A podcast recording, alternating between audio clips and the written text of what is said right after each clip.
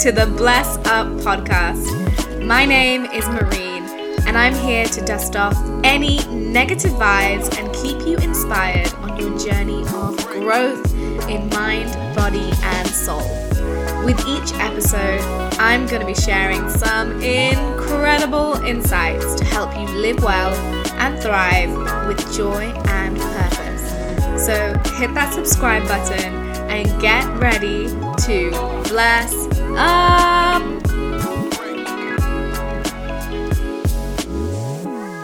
Hello, everyone, and welcome back to the Bless Up podcast. Guys, I'm so excited and I'm so grateful that you're listening along today.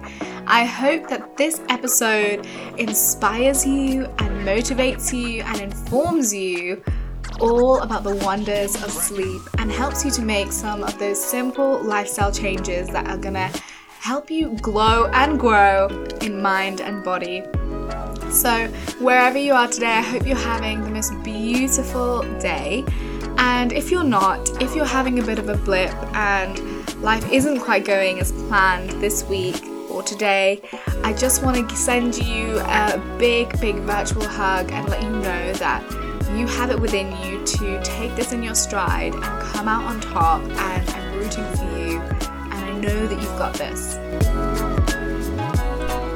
I was really inspired to talk about this topic of sleep today from numerous conversations I've been having with my friends and my colleagues and my family and some of my patients too.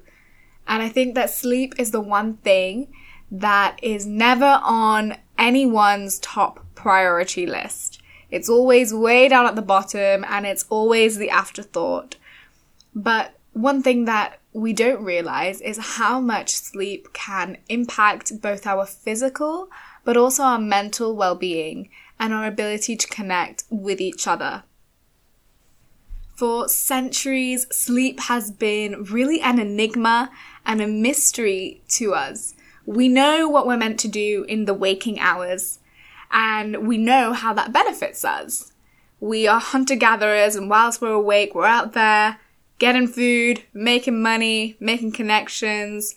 But at night time, when you're sleeping, it's been unknown for so long what is actually going on in our brains and in our bodies. But over the past 20 years, we've had really an influx of research telling us exactly what's going on, and there's still so much left to be uncovered. Let me start by asking you how much sleep did you actually get last night? Was it five to six hours? Was it seven to eight? Was it the beautiful, sweet recommended eight to nine hours or even nine to ten? Really ask yourself that question and compare it to how much sleep you get on average throughout the week. And what kind of sleep is it? Is it fragmented where you wake up multiple times during the night? Did you find it really hard to fall asleep and stay asleep? If you woke up in the middle of the night, did you find it difficult to go back to sleep? All of these questions matter in terms of your sleep quality and your nighttime well being.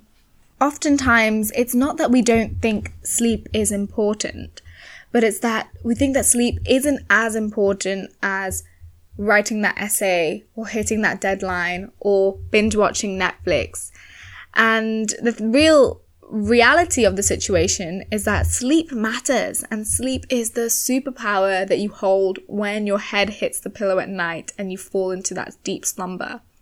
If you want to maximize productivity, creativity, and problem solving, if you want to commit new learning to memory faster, if you want to minimize feelings of stress, burnout, and fatigue, if you want to reduce your risk of developing health problems such as cardiovascular disease, Alzheimer's dementia, and even certain cancers, you need to sleep.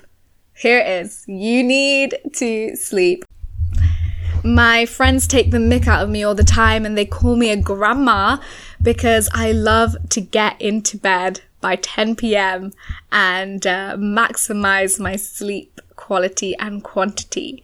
But this is so different to when I was at university. And I was thinking about this the other day how when I was 18 and I'd just gone to med school, we were studying for our first set of exams. And naturally, I had left it to the last minute and I was cramming all the information into my brain.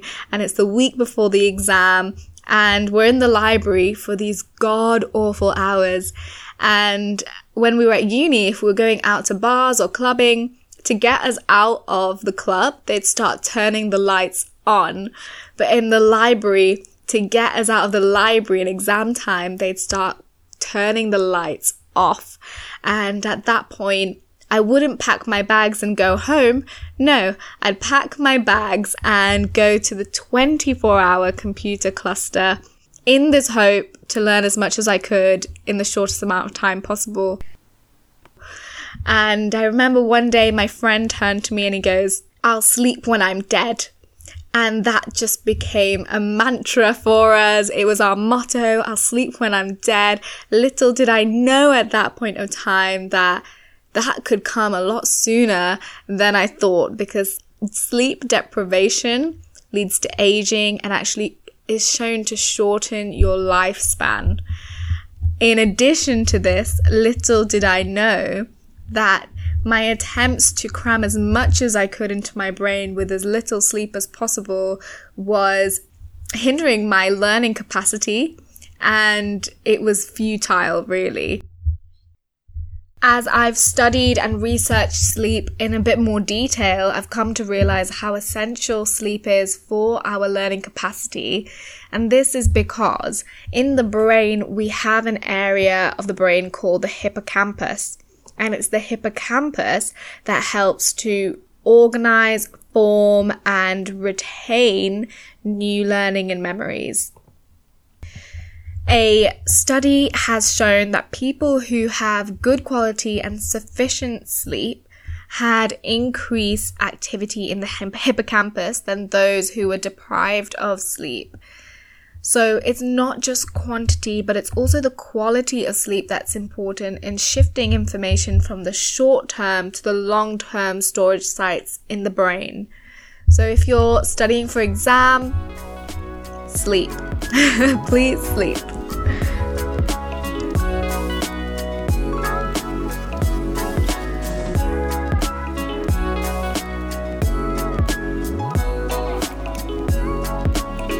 I hate to be the bearer of bad news, but the thing is, sleep deprivation, it doesn't just affect our ability to learn and form new memories, but it also impacts our immune system. Studies have shown that sleep deprivation leads to a reduction in natural killer cells. And natural killer cells are immune cells in the body which help to attack cancer cells. The World Health Organization has declared shift work as a probable carcinogen for cancer. Sleep deprivation can also make it really hard to stay on track with your health and fitness goals. We're often told by personal trainers and health and fitness gurus online to make sure that we get plenty of sleep. And the reason for that is when you're sleep deprived, a hormone called ghrelin increases in your body. Now, ghrelin is the hunger hormone and it makes you want to reach for high fat and sugary food at the first sight. When you're sleep deprived, you also have a reduction in a hormone called leptin.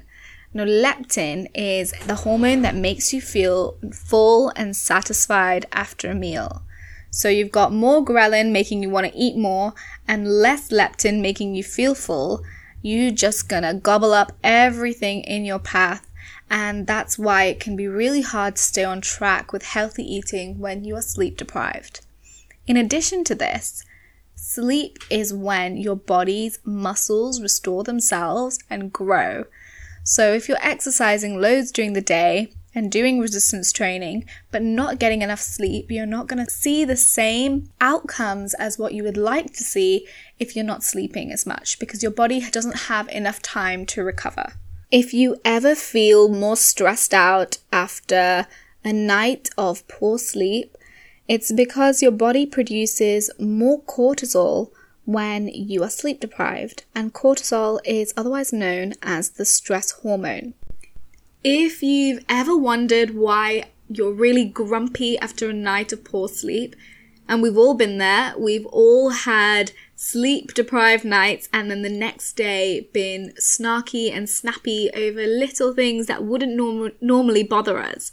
The reason is because of changes in your prefrontal lobe of the brain, which make it harder to emotionally regulate yourself and deal with changes in your emotions. So, sleep is clearly important for both our mental and physical well being. And the problem isn't with one off of being sleep deprived. The problem is that as a society and as individuals, we are chronically sleep deprived. And that's because the recommended amount of sleep that we should be getting each night is between 7 to 9 hours. However, for many of us, we are getting much less than this.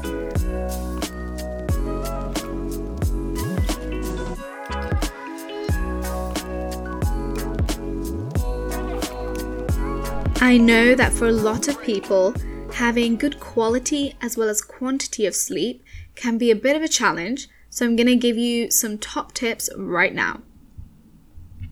Firstly, we schedule everything else in our lives, so it's time to start scheduling your sleep. Carve out eight hours each night dedicated to sleep. This is top advice from Professor Matthew Walker, who is a sleep researcher and also the author of the incredible book Why We Sleep, which I could not recommend enough.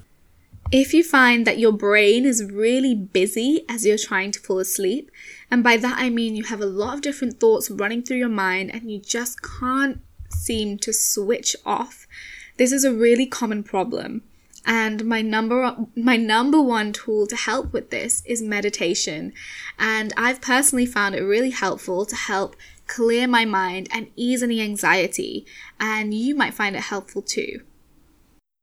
My third tip for today is to put away the phone. Put it away. Put it away. You do not need it as you are falling to sleep. I promise you that you are going to get such a better night's sleep without looking at your phone.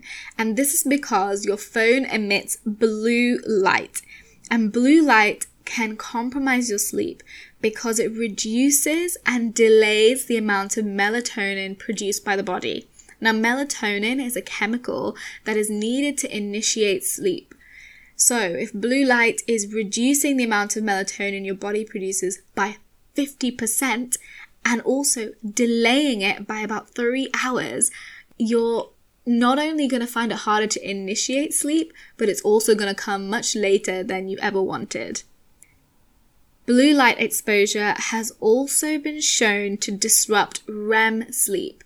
Now, REM sleep is also known as rapid eye movement sleep, and it's during this portion of the sleep cycle that you dream.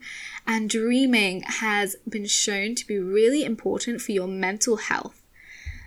Phones, laptops, iPads, whatever it is, technology is like a Pandora's box for anxiety because it's an instant access to the whole world. And with that comes a whole world's worth of worries and stress in the forms of emails, news, and social media. So when you have your phone by your bedside and you check it first thing in the morning, your brain is being trained to expect stress first thing in the morning. And so what happens is it reduces the quality of your sleep because you periodically within the night wake up in anticipation for the stress. So try this. One hour to half an hour before bed, keep the devices away or try and dim the light on it. I know many phones have this setting and also avoid looking at your phone first thing in the morning. So try and keep your phone usage for after you've brushed your teeth or a little bit later in the morning to uh, help to retrain your brain and um, keep it stress free. We don't need any more stress in our lives. So, just to summarize, my three top tips for this podcast are to schedule your sleep, meditate before bed, and also reduce your tech exposure. And this is going to really help improve your quality and quantity of sleep.